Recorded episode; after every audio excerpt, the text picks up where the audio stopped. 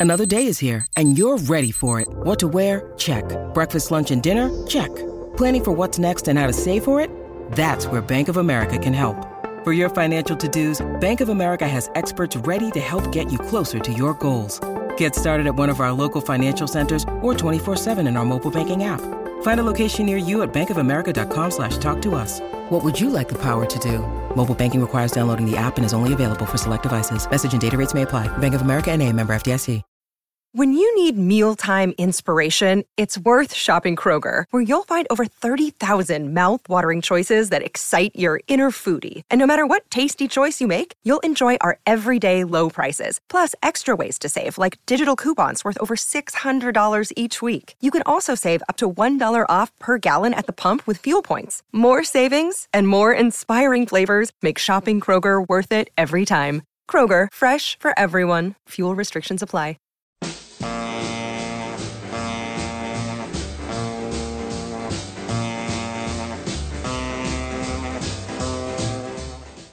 Welcome to Techno Roll, a special Let It Roll maxi series discussing Michelangelo Matos' book, The Underground is Massive How Electronic Dance Music Conquered America, hosted by Nate Wilcox and Ryan Harkness.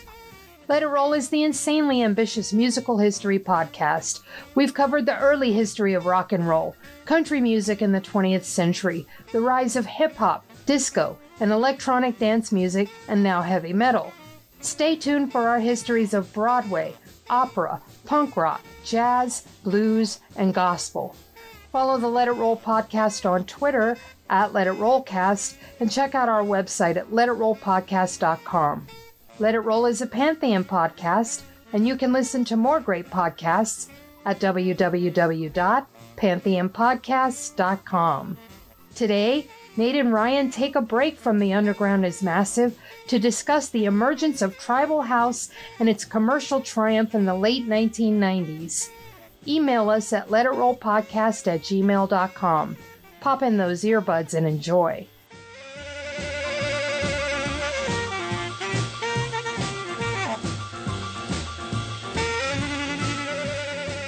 It's time to let it roll, or should I say, techno roll. And I'm your host, Nate Wilcox. And with Ryan Harkness, we're not going to continue our discussion of Michelangelo Matos' The Underground is Massive this week. Instead, we're taking a little detour that was suggested by a listener. Uh, thank you, Drew Morris, for suggesting this topic. We're going to be talking about Circuit House. Ryan, what is Circuit House, and why did it not get covered by Brewster and Broughton or Simon Reynolds or Matos? Well, I mean, it did get a little bit covered. Last night, a DJ Saved My Life kind of covers it in their high energy chapter, which isn't all high energy. They, they, they cover a little bit of what's going on at, at uh, the Continental Baths in New York and stuff like that, which also constitutes its circuit. So they have some of the early history, but they don't touch anything in the late 90s about the actual circuit scene because circuit is a music genre, but it's also its own party scene. And it's one that I'd say is almost as fascinating as rave. It's got so many ingredients for a good party scene. It's got drugs, sex, money, travel, beautiful people, endless parties.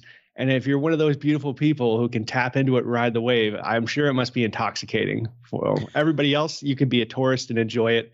Uh, but uh, as far as what circuit is, I mean, if you want to boil it down, it's basically uh, an offshoot of Tribal House, and uh, it, it's it's kind of turned into its own kind of segregated uh, music style just on account of the demands of the dance floor uh, at these parties. So, and you didn't mention it's also a party scene that's been dogged by disease, by drug abuse, and allegations of classism. So it's it's got a controversial and complicated history, and I feel a little bit conflict is not the right word. We're going to talk about it. I'm not uncomfortable talking about it, but we're not in the community. So if yeah, you're in the community it, and we say something stupid, apologies. yeah, it's definitely difficult because we, uh, yeah, as, as somebody who who's not gay, um, it, it's hard for me to kind of come in and and place statements on this. A lot of the stuff that we're we're talking about and a lot of the opinions that we share are from people from inside the LGBTQ community as well. But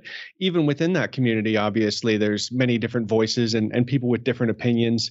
and uh, who who have you know said that uh, some of the some of the criticisms from inside the scene are completely unfair as well. So I, I think it's you know kind of s- similar to the rave scene in that uh, you know it gets a lot of undue flack, and then there's there's other flack that's fair and is you know worth worth uh, admitting to. You know this is a this is a party scene and just like all party party scenes no different from you know it could be circuit it could be rave and it could be just the regular the old club scene. There's a lot of drug use and there's a lot of promiscuity and there's some darkness to it and uh, that's just life yeah absolutely. And you know i buried some loved ones with aids and the whole deal. So you know it's real stuff and a lot of people paid a real heavy price. Um, but a lot of people lived some awesome lives and some great music was made. So let's talk about that. And um, in your notes that you put together for me, you you have this great musical family tree that you said the musical evolution goes goes from Larry Levan at the Paradise Garage, and you could honestly say it starts earlier than that with Larry Levan and Frankie Knuckles at the Continental Baths, but Paradise Garage is where this particular style of of house gets formalized. Then Todd Terry uh, and the hip house movement is the next step in the evolution, and then Masters at Work who pioneer the tribal house sound, and then Junior Vasquez and Danny Tenaglia, who solidify the sound of tribal house. And then it reaches this apex commercially around the turn of the millennium with Hex Hector, Hex Hector, Victor Calderone, Peter Rauhofer, and Thunderpuss. And they are the ones remixing Madonna and just blowing this stuff up. So this definitely has the classic dynamic of a musical genre that comes out of a deeply underground scene among marginalized people and takes over the world. Yeah, and most people that know about it, and when uh, our our fan Drew Morris kind of contacted us, he was saying, "Hey, I was really hoping to hear more about Thunderpuss and Victor Calderone and all those guys. These these are the big artists who had the hits, you know, the stuff that made it onto Much Music or as you Americans have MTV." Um, everybody everybody was probably listening to some of these circuit hits and they didn't even realize it at the time. So that's kind of how big everything got around the late 90s early 2000s but all through the 90s uh, with with guys like uh, junior vasquez and uh, like they they were really taking it taking it to the clubs and and making this tribal house sound big. And for a long time when i got into the rave scene we talked about this in many episodes. You've got that split between underground rave and then you've kind of got the, the the house club scene. Tribal house was uh like ubiquitous everywhere. It was it was the sound uh, through the 90s and and I get it now. I didn't I didn't at the time because you know I was busy with my cheesy trance melodies but you know now that I finally got some groove I, I, I really feel it. So uh, w- once again it's been a, a real joy to dig back into the very beginning of this and go through the history of it again and and also through all of the commercial stuff as well. Yeah and it's exciting musically because this is where Latin polyrhythms get added into the mix in a big way. So uh, if you like to move, it's pretty fun stuff to dance to or listen to. Some fun stuff. But let's talk a little bit about the history of gay culture. And the modern history of gay culture starts with the Stonewall riots in New York in 1969. This is when patrons at, at gay bars just had had enough of being abused by the police and you know randomly harassed and and hit up for bribes and arrested and abused and pushed back. And that's the start of the modern gay pride um, movement. And it immediately had musical effects that are at the very center of this story. I mean brewster and broughton pretty much start with that. Not exactly but real close. I mean the, the modern era of disco basically starts with Francis Grasso and other DJs at gay bars in New York in the late 60s and early 70s. And those places are only allowed to exist because after Stonewall, uh, the cops are basically told to back off, or, or, at the very least, uh, the community forces the cops to back off, and they carve out this niche for themselves where they can exist, and and they fill it, and they start having a great time. And they they basically build the foundation for for dance culture in these space in these spaces. Yeah absolutely. So you know monumentally culturally significant and the trunks you know this is there's like what i consider musical trunks and there's musical branches and the trunk is sort of the mainstream that you know many future branches come out of and at this point um, gay culture is definitely in the trunk but as um, well, Steph's telling me I got a cue. So let's go ahead and hear our first song. This is Kiwi Dreams. Why? The Danny Tenaglia mix from 1994.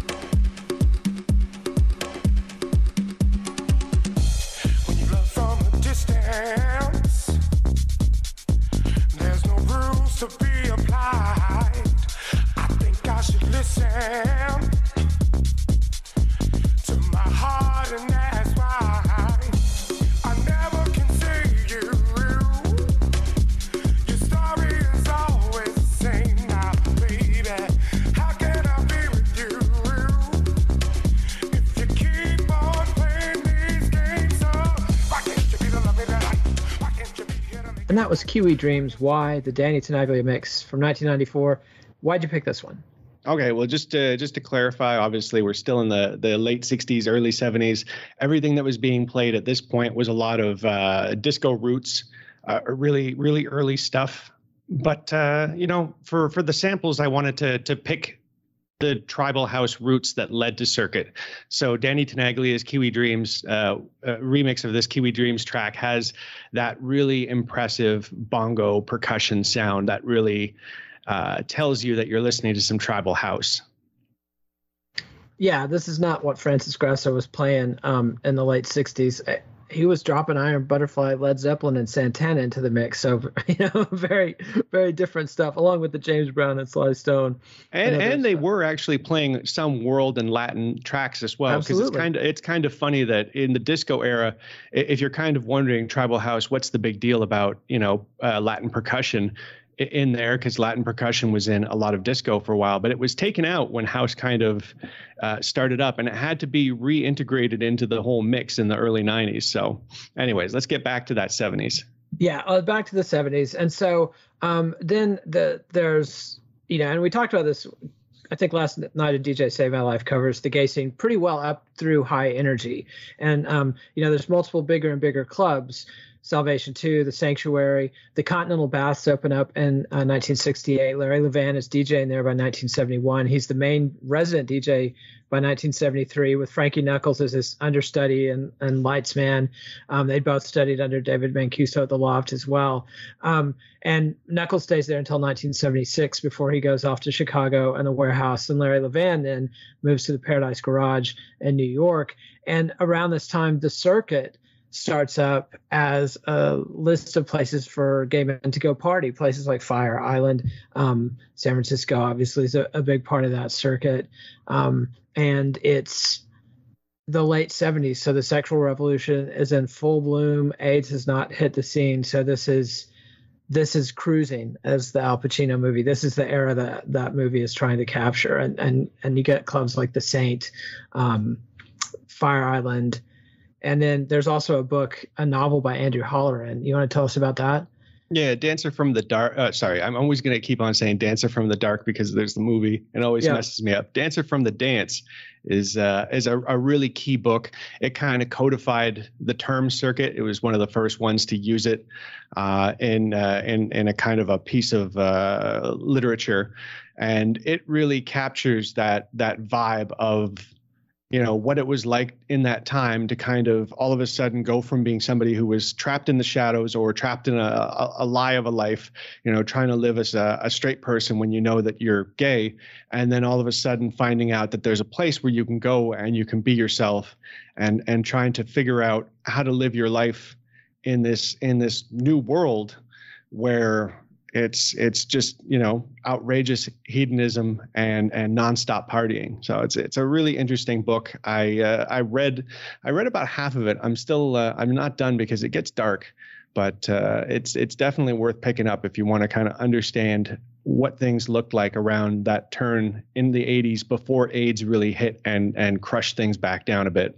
Yeah, I mean, uh, I have a great deal of sympathy for that generation because they threw off so many things from previous generations that were well past their expiration date.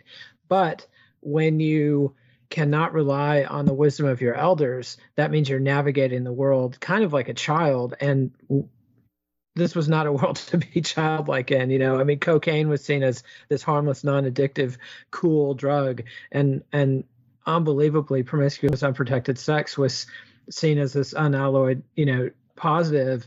And as we learn, there's consequences to that kind of um, behavior. And so much of morality is just people who've lived a fairly long time going, well, I knew people who did this and they're mostly not here now. And I knew people who did that and they really wish they hadn't now. And I know people who live this kind of life and they're real happy they did.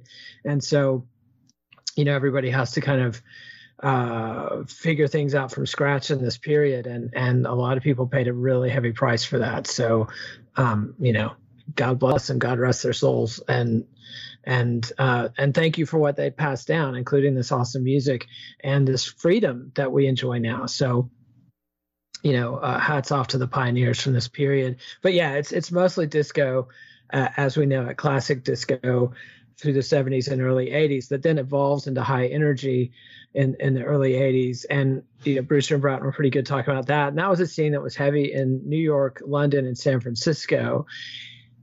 And high energy is not part of your musical roots of of circuit house. What happened to high energy? Why did it not stay well, in oh. the mainstream? High energy kind of did stay in the mainstream. That was that was the whole kind of it thing. It went to mainstream. Yeah, exactly. High energy kind of got swallowed up and turned into almost bubblegum pop. I remember for years listening to 80s radio and being just confused at some of the songs that would come on and to learn looking back that it's high energy. And it makes sense that it's it's really kind of an odd duck but it went fully mainstream and just completely sidestepped you know the soul of house.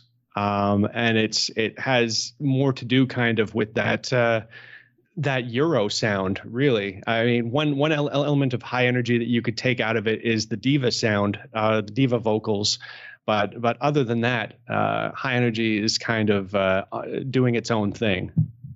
Yeah, it morphs into something else that, that's outside our story, and, and part of that was because the equipment it took to make it was expensive and and big time, whereas house was teenagers in their bedrooms getting lo-fi cheap equipment and making lo-fi records that that hit the streets. And and that's the tradition that became the dominant one uh, on the gay circuit over time. And so you have this section in the notes, the arrival of Tribal House. What happened that you consider it the arrival of Tribal House in the early 90s?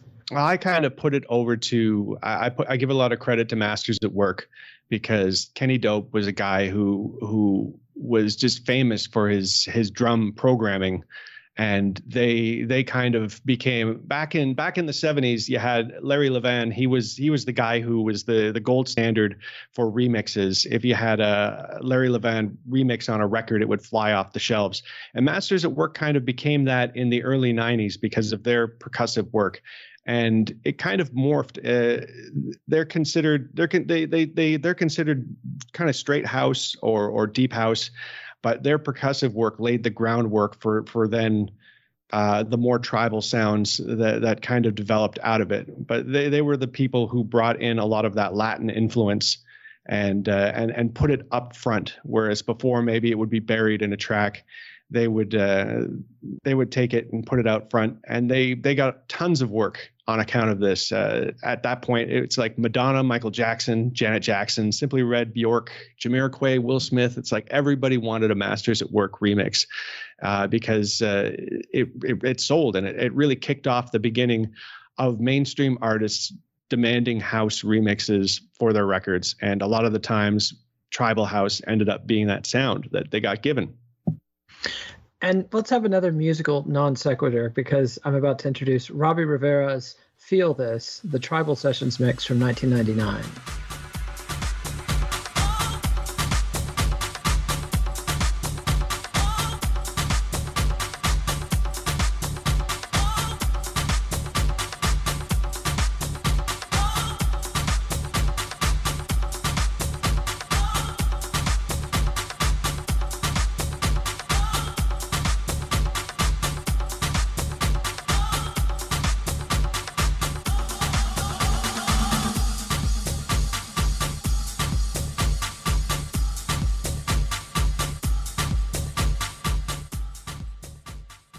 That was Feel This by Robbie Rivera, the Tribal Sessions mix. Why did you pick this track? now we're going from before you heard a classic tribal house track to now you're starting to hear the beginning of what's considered the uh, the circuit sound, that bump ba dum bump bump ba dum bump sound that just always is going, and and the percussion stops being so much. I mean, it still has bongos heavily uh, heavily in the forefront, but a lot of the percussion uh, starts getting put on top of the kicks as well, and that's uh, that's a real circuit uh, sound mainstay. So I feel like this track here is is where you hear tribal morph into circuit, but it hasn't become you know the the the the monster of circuit that we hear a little bit later in all the mainstream remixes where it's not a parody of itself. It's you know it's like dubstep. After a while you just get you just find it old but at this point it's still fresh yeah, it's it's confounding expectations at this point. And there's also a key label, Tribal America, that uh, is key to this starting around 1992. Tell us about Tribal America a little bit. Oh well, they were just they were the ones that carried the sound, and it, it, it's interesting. While I was doing research on this, they kind of get Tribal House gets a a bit of crap from modern generations because of the fact that it has the word tribal in it, and some people have accused it of being. Uh, uh, slightly racist. And and while I would say that you know tribal house is called tribal house because it came from sampling tribal sounds from Africa and South America. At the same time, you look at a label like Tribal America, and the logo for Tribal America is a uh, is a, a, very very stereotypical.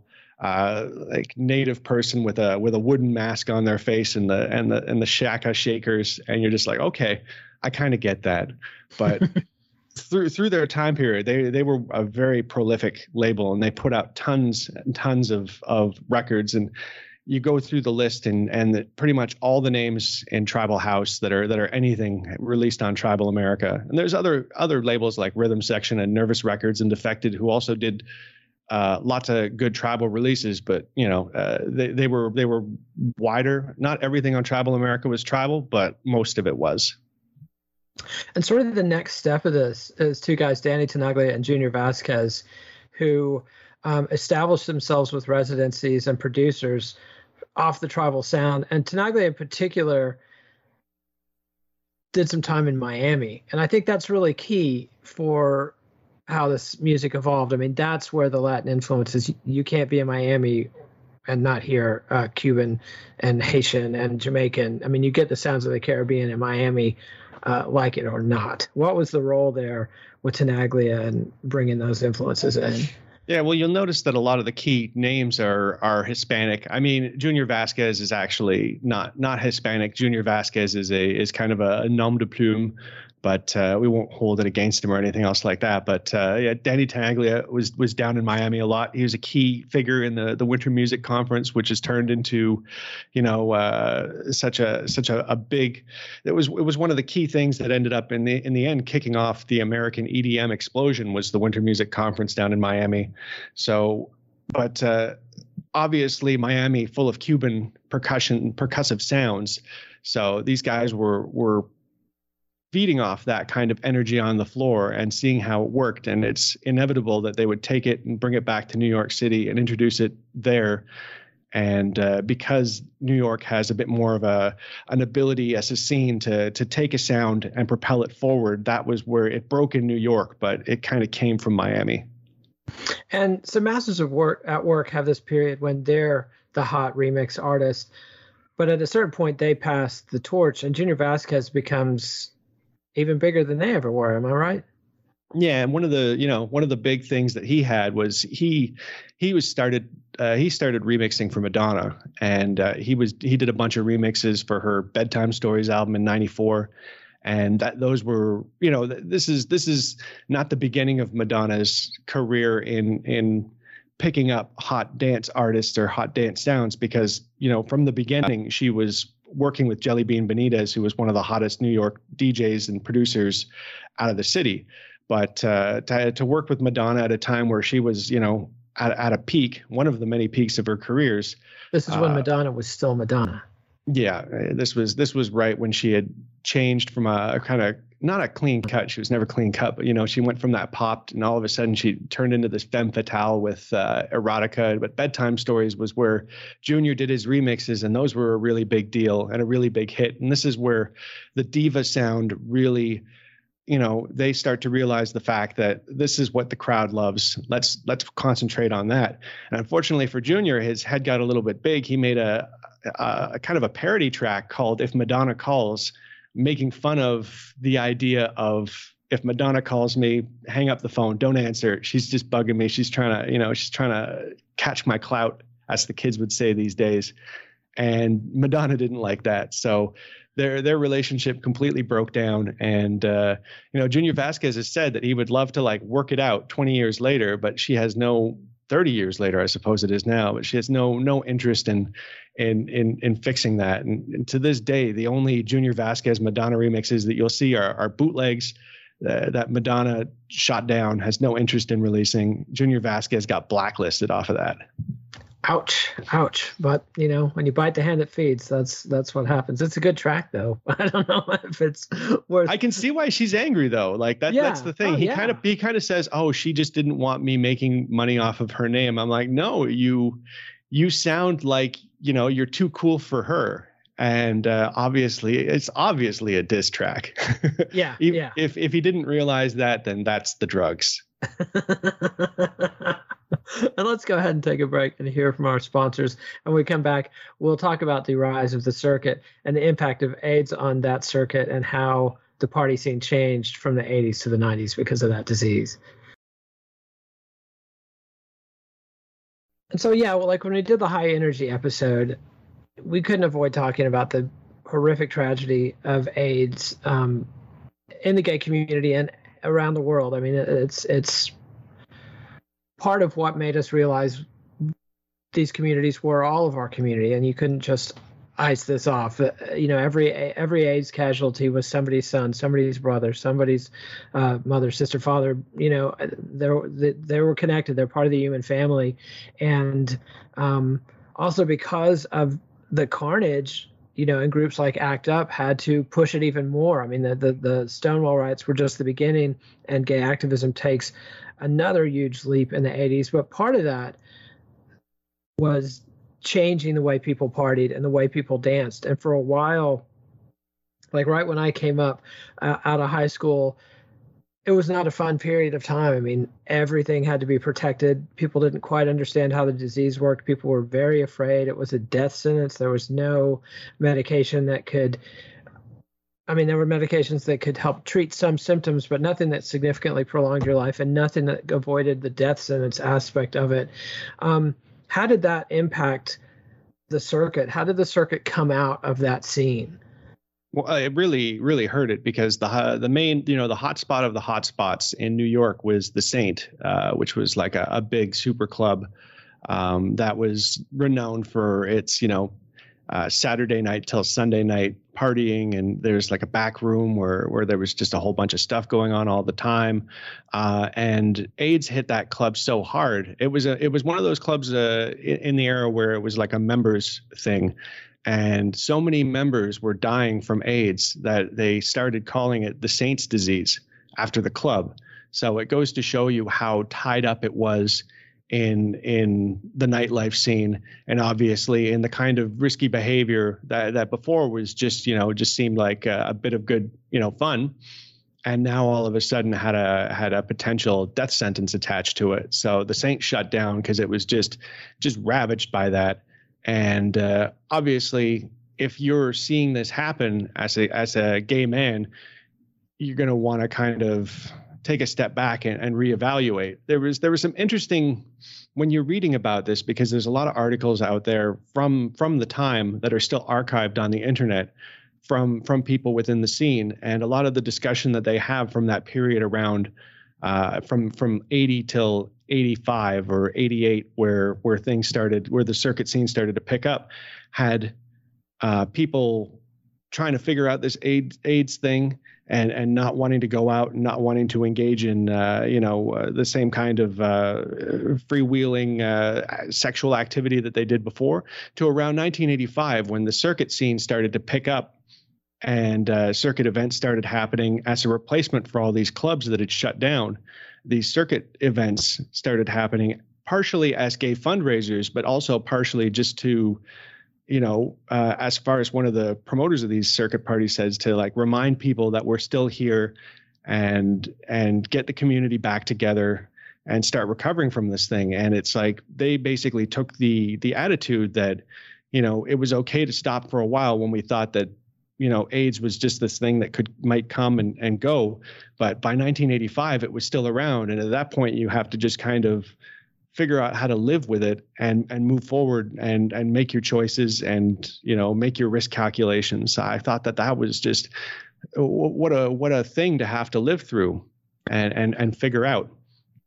Yeah, it was um it was something. Uh, you know, I had a gay roommate in college who passed from AIDS ultimately and uh, a good friend of mine growing up, and and it was very hard to watch the situations that they were in, and the choices they felt like they had to make, and and um, you know, uh, it's they're still missed. It's um, yeah, it, it was a, a, very hard time and a weird time, but people, you know, ultimately life goes on and people continue living. And, and the weird thing about the circuit parties was that there were so many of these that were fundraisers and and they um, I've been watching the Jimmy Savile documentary on Netflix, and I'm not comparing anybody to the horrible Jimmy Savile, but but he had this notion that you know he could do all this charity work to make up for bad things he had done, and to me, there's something a weird aspect of that, and the circuit parties would do great work for fundraising and organizing, but also were kind of providing this cover for a lot of the behavior to continue that had caused so much of uh, these problems, or you know, played a role in in in this devastating epidemic. So, right from the get go, I can remember people arguing about it back in the 80s and especially in the 90s, and things got weirder and weirder as the 90s progressed. I mean, you had this whole bug chasing death cult kind of thing that was going on in certain aspects of the community which goes great with hard drugs and and total nihilism. So you know this there was this controversy right from the beginning of this period all the way through. I don't think that controversy ever ever went away but as treatments improved as as drugs improved and the disease became less and less of a death sentence I think people felt like they had more of a green light to go back to a lot of the same behaviors. And, you know, and screw it. People love to do drugs and dance and have sex. I mean, that's what life is all about, you know. So I'm not judging anybody, um, you know, or, or trying to pronounce. I'm certainly no paragon of good behavior on my end, but yeah, yeah, one of the good quotes that they had was was one of the person persons one of the people was was basically responding to the criticism of saying they they point out, you know, dr- the drugs and the sex that goes on at these things, but the drugs and the sex happen in in gay life any anyways and obviously it's it's the same kind of thing that i say when it comes to rave is that you know like the drugs and the sex and everything else like that whatever you want to put on that is just it's just a microcosm of life and it's all happening out there as well and you want to point your finger at this one thing where people congregate and do do these things um, but it's going to be happening anyways everywhere else as well. So it feels kind of silly to to completely blame one element of it. So I, I get I get that for sure, and and just for the fact that uh, the, at this point uh, the circuit being initially kind of more of a New York thing, it starts to blow up and become a North American circuit where, you know, you've got ma- major parties in New York, Chicago, Montreal, Miami, uh, all across the country, uh, and uh, people are traveling to this, and it's considered almost like you know no different than a wedding. You're seeing friends again for the first time in a while. Uh, you know, lovers meet. Uh, people people meet, partners meet. People are getting married you know, uh, as as they can legally or illegally, and uh, business partnerships are formed. It's uh, it's basically a gigantic networking opportunity for all of these people to just live their life. And again, we're still talking about the the mid '80s, early '90s, where homosexuality might be superficially accepted at this point but there's still you know you're still having no mainstream acceptance from many of the politicians in the country. Uh, there's still a lot of pushback you know. You're if if if characters on television are are gay they're they're gay in the softest way possible. There's no kissing. I doubt there's even hand holding. So it's uh, it, there's still a, a big need for the community to have these kinds of events where they can come and feel like they can be themselves their most most authentic selves which to me has always been what rave was about. So i'm when it comes to circuit i understand largely not completely but largely. Yeah and so let's hear our next track and this is uh, madonna's beautiful stranger the victor calderone club mix from 1999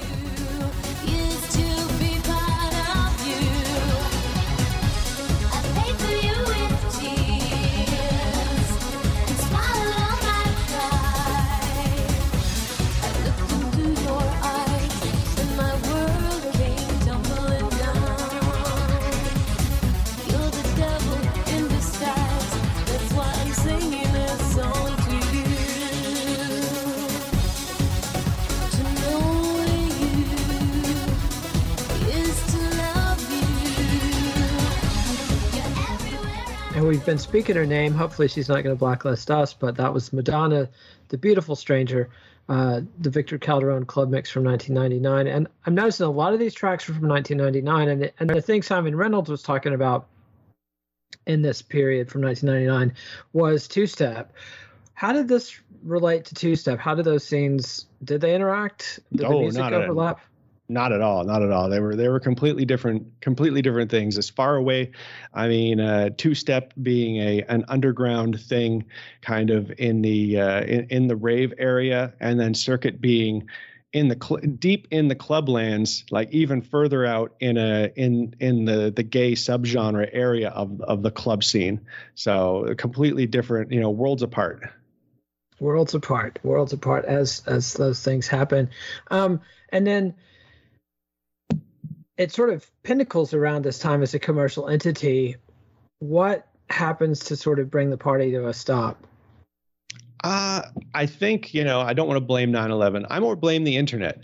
Uh, that that's really what I'm I'm going to put it on because uh, again, Circuit Circuit hit its peak of popularity around 96 and it went until like around 2001. Those that was the real big peak, and I, I attribute that to not only the music being fresh and banging, but also uh, you know the New York uh, club crackdown, meaning people are ha- you know don't have those regular haunts and a uh, like a big circuit party somewhere being a, a, really interesting alternative to to stay in touch with all the people in the circuit. Uh, but once the internet comes along, all of a sudden you have a lot more avenues to uh, to to interact or to be in touch, to get in touch.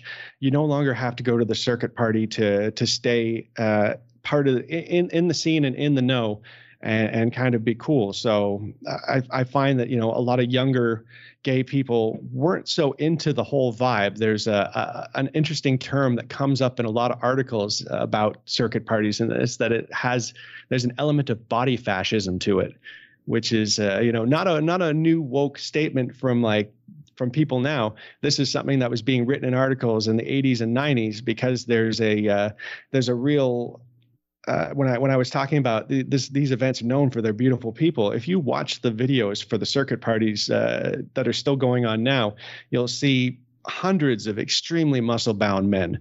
Uh, uh, there there is definitely a uh, an aesthetic that is uh, the what exactly was it called? There was there was a specific term for for the kind of aesthetic that that that they were going that that was that was worship there basically. And if you didn't have it, you might start feeling kind of left out. And my understanding now is that this is this is prevalent through the entire gay scene. There's a documentary called Dreamboat, which is about uh, kind of a circuit event on a on a cruise ship, and they they follow around you know the stereo the more stereotypical. Uh, like uh, extremely fit, extremely beautiful guy, and then they also follow around somebody who is not conventionally attractive, and, and his situation. And obviously, they're very different experiences. And uh, one of the things about Circuit is that it was basically pushing away people who felt like either they didn't, you know, live up to the standards or expect expectations of of of this kind of event, or they just felt disgusted by by the general competition at all. So there was kind of a, a, pushback from younger generations that weren't interested in it and that had other out outlets and also had just grown up amongst friends who were straight who accepted them. So they no longer had to like find this niche event uh, to to feel accepted and to have somewhere to go.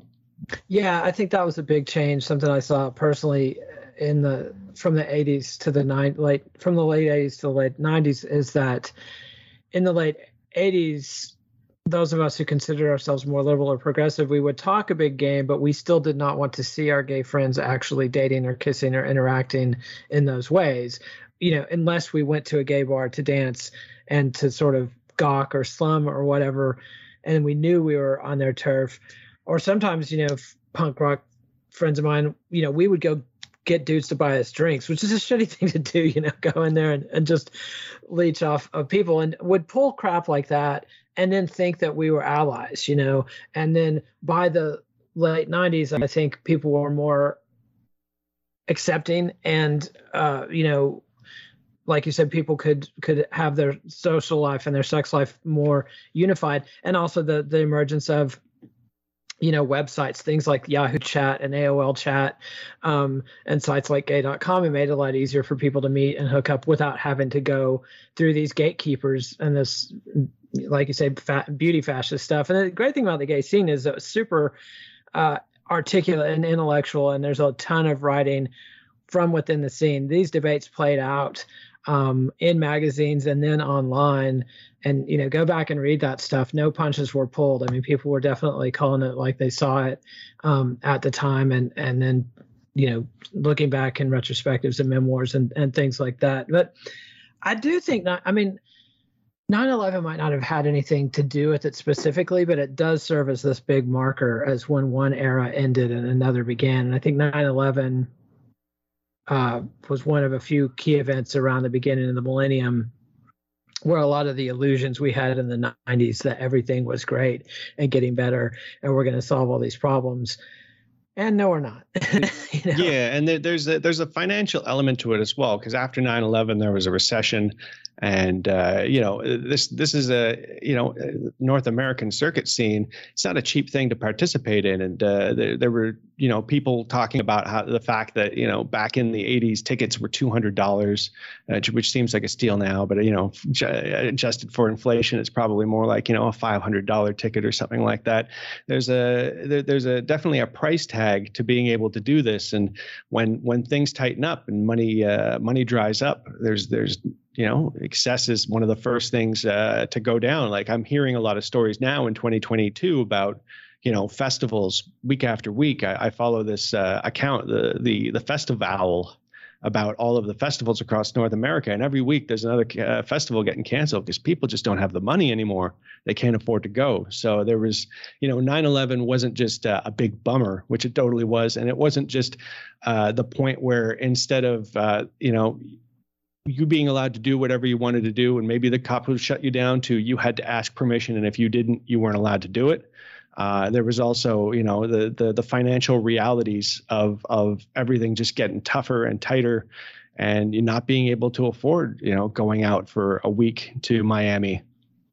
And one thing that hit me as a small town yokel kind of poignantly was the talk about how you know the big parties in New York and San Francisco and and Miami survived all this stuff. But the parties in Des Moines, Iowa, or Akron, Ohio, not so much. And you know, the, the, there had been a period where lots of communities tried to have a, a circuit party, and um, those came crashing into you know, when things got cut down, those those secondary cities lost um, their place on the circuit pretty fast. Yeah, um, even even the big ones. Uh, I went to uh, the Black and Blue party in Montreal, which was the big uh, gay circuit event uh, in the city, and it's you know it's a play on on the black the infamous Black Party in in New York, which was the which is the most decadent uh, event that there was. But Black and Blue because Quebec has a blue flag. Blue also in Quebec being referenced to as like naughty or dirty. And uh, I didn't even really realize what I was getting into as a 20 year old. I just went there because my friends were going. And uh, it was it was quite the experience. It was wild. It was the first time I've ever seen uh, people having sex uh, like that weren't me and it was actually straight people because uh, you know the event actually makes a big deal about catering to uh, heterosexual people as well and in montreal i think the, the french element of it meant that people were much more willing to mix and and not make a big deal out of it but it was you know, it it was it was wild, and people really went for like 20 hours, and uh, and it was one of the most intense uh, rave experiences I've had. Even though technically it's more circuit than rave, you know. Yep, I get it. And let's hear our final track. This is Whitney Houston. It's not right, but it's okay. The Thunderpuss remix.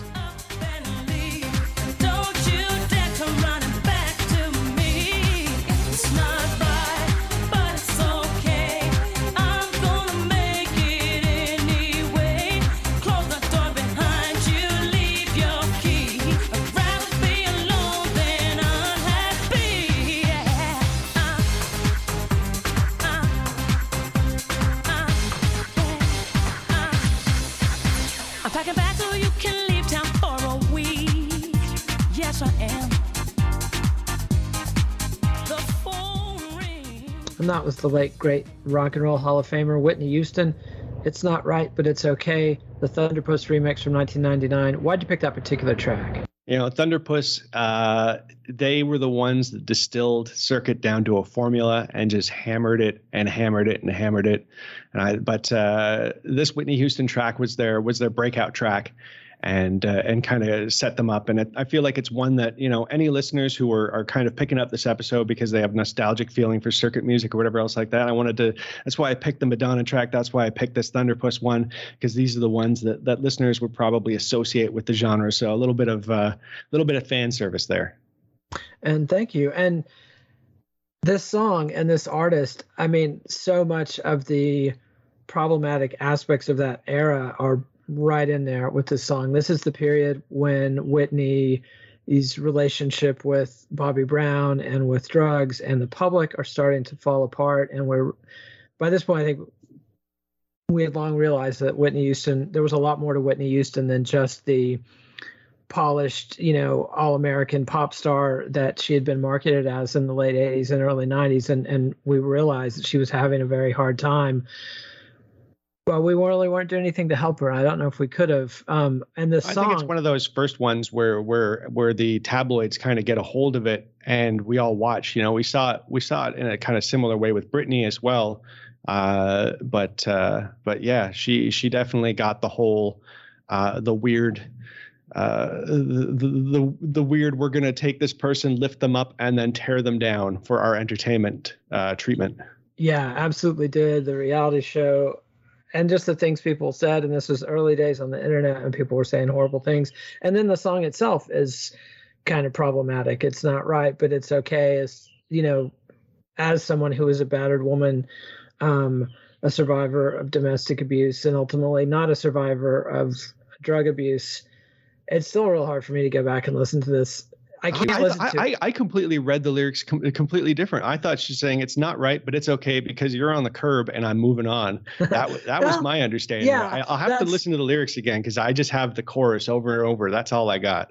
I, and I'm not saying I've analyzed the lyrics uh, to any depth, and a lot of this is just my sadness at her loss and the way we treated her, and um, you know, and, and so I'm not saying that it's definitively one way or the other, but but it's definitely something to think about and and to be aware of. And also, this scene was one of the knocks against this scene was not just classism but also racism, and that the you know gay black men like Frankie Knuckles who did so much to found the house scene weren't necessarily welcome in a lot of these circuit type parties. I mean, it wasn't the same kind of. It was the racism was less upfront and brutal maybe than it had been in the '70s, um, but still there was definitely some pushback um, for that. So this Whitney Houston song, I think, is well selected because it's a banging song, and and Whitney's of course great, and um, it's yeah, one of those situations where where the remix did better than the original, and the original did really well. Uh, I think uh, another one I can't remember if it was Thunderpuss that that that remixed the uh, the Sting song Desert Rose, but that one it was yeah that one you couldn't get away from. There were several of these ones. Uh, Hex Hector did the Waiting for Tonight remix by Jennifer Lopez, which I wanted to put in there, but it's you know it's more it got more trance vibes to it, baby. So I was like, it's not not quite standard circuit. So, but there was so many of these tracks that that went onto the charts. And if you look at Thunderpuss's wiki page and you you scroll through its his remixes, it's two screens worth of artists and it's like four columns. uh, Thunderpuss and uh, Peter Rauhofer, uh, these guys remixed everybody. They were they and were, Calderone is actually the one who did the Sting. Um, Victor Calderone's the one who did the Sting. Song, there you which, go. Yeah, I got a lot of love for Victor Calderone. He uh, he did. I was pretty angry at him for bringing Sting back at the time. I thought Sting was good and dead finally, uh, career wise. I'm not wishing him any Ill, health, but I was really happy to not be hearing his music for a while. And then going to a dance club and there's Sting, and it's like, what? you know? yeah, don't hate the player, hate the game. These guys are just uh, giving the people what, what they want. Yeah, well, let's talk about Peter Rauhofer though, because he's he's got a pretty interesting career coming out of Austria, of all places, uh, Vienna, and and and has a nice run. Tell us a little bit about about him and some of his aliases in particular. Yeah, I mean, he he kind of uh, yeah started in Austria, which which makes him like one of the rare European guys for for the scene. Was bopping back and forth between New York City a lot. He'd come there to play, and then go back home to to write.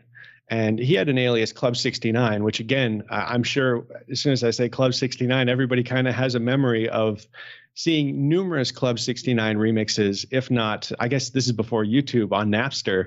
Anytime you put in anybody's anybody's name, you'll find some Club 69 remixes. And uh, it's just very, very prolific. And he also had the Club 69 label and a couple others, and he released a ton of music on that. Uh, so he was he was definitely one of those guys that wasn't just in it for himself. He was pushing a lot of the different artists and music and stuff like that. And uh, unfortunately, he died of a, I think it was brain cancer. Yeah, it was a brain tumor, and um, and he's also uh, he also went by the cognomen Size Queen, which I think helped to me, in my mind at least, helped him sort of segue into the electro clash era in a way that or or laid the groundwork for the the view of sexual politics that they had in the electro clash era where it's this kind of tongue in cheek but also in your face um, you know things like the scissor sisters and other names. I, I just felt like the vibe he laid down was kind of a bridge into the 21st century. And I'm being circled by helicopters, so apologies if that's I don't know if the FBI they're coming for you. They're coming for you. finally had enough of my antics or what, but um, they're coming. So let's talk about the circuit scene in the 21st century, though, because even though it had this commercial peak and then decline, it didn't die. Yeah, there's still uh, obviously strongholds. I mean, the White Party in Miami, uh, and uh, it's uh, it's still in Palm Springs specifically, I mean Palm Springs is is one of the you know after San Francisco, I'd say Palm Springs is probably like the number two spot uh, to to live if you're if you're gay if you want to like be right in the in the heartbeat of the of the scene. Uh, but but beyond that, and the scene is what turned Palm Springs into a gay enclave. Yeah, they they went there at first, and they were having a lot of trouble with uh, council members as far as you know having a, this reputation for these these parties that were kind of out of control. And uh, over the years, they started uh, you know getting elected to the council for themselves. Well, and money now, talked real fast. real that's loud. true as well. That's true as well. Now now they they they proudly state that the entire council is all gay and uh, it's something something some crazy statistic that I haven't verified, but it's something like half the population is gay as well there. So that's uh, they they've really kind of moved in and, and taken over, in, in my opinion, in a good way. I think it's pretty cool. But uh, you know, like there's there's still major circuit events across the country, uh, just much more rarely, but internationally. Uh, is kind of where where circuit is really peaking right now because for Americans, it might be passe. And I feel like it's almost this way about rave as well. It's uh, these days with rave, you really have to serve it to the people. Like you have to spoon feed it to them. You can't get them to get on a shuttle bus and ride an hour outside of town anymore uh, to a venue that you won't tell them where it is. Like that's not going to fly anymore because people aren't aren't interested. It's passe. It's it's too. It needs to be easier. But in, internationally, it's a fresh, new, exciting thing. And obviously, a lot of these other countries are in different states of development as far as acceptance of LGBTQ uh, issues and and acceptance.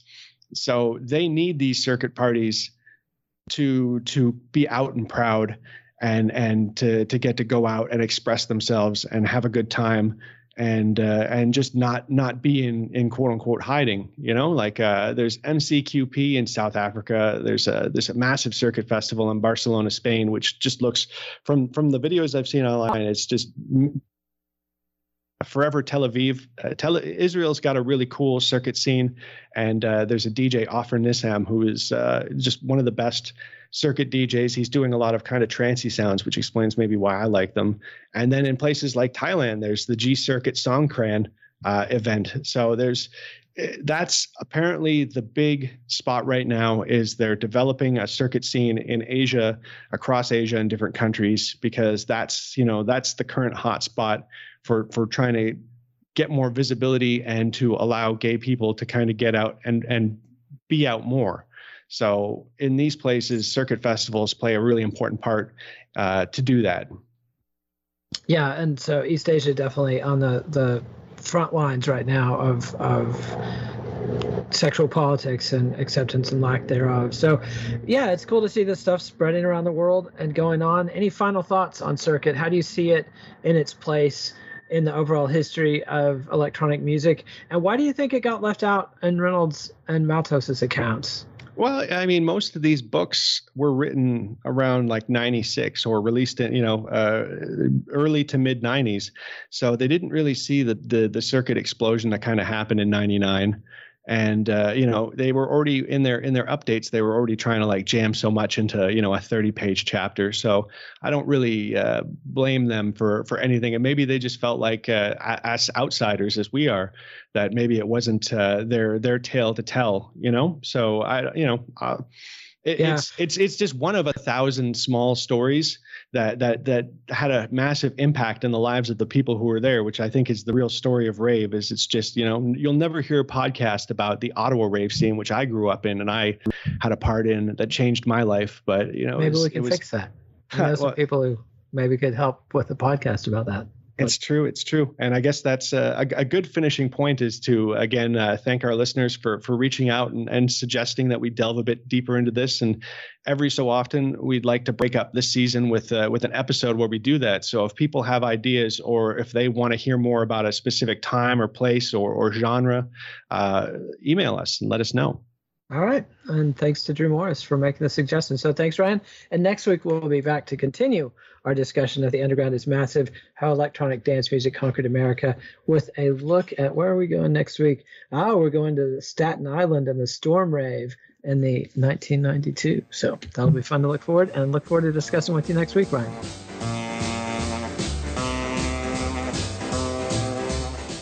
Follow the Let It Roll podcast on Twitter at Let It Rollcast and check out our website at letitrollpodcast.com. Next week, Ryan and Nate return to The Underground is Massive to discuss developments in New York City and the East Coast in 1992. Let It Roll is a Pantheon podcast, and you can listen to more great podcasts at www.pantheonpodcasts.com.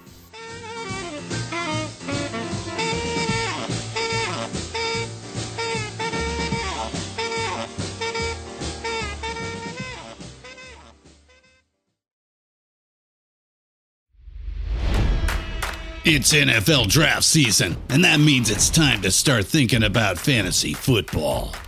FantasyPoints.com features industry leading experts and prognosticators using proprietary hand charted data to help you score more fantasy points. FantasyPoints.com is the place to go for whatever kind of fantasy football you play. Whether you play fantasy football, daily fantasy sports, or do a little bit of everything, Fantasy Points has the meticulously researched content to guide you to victory.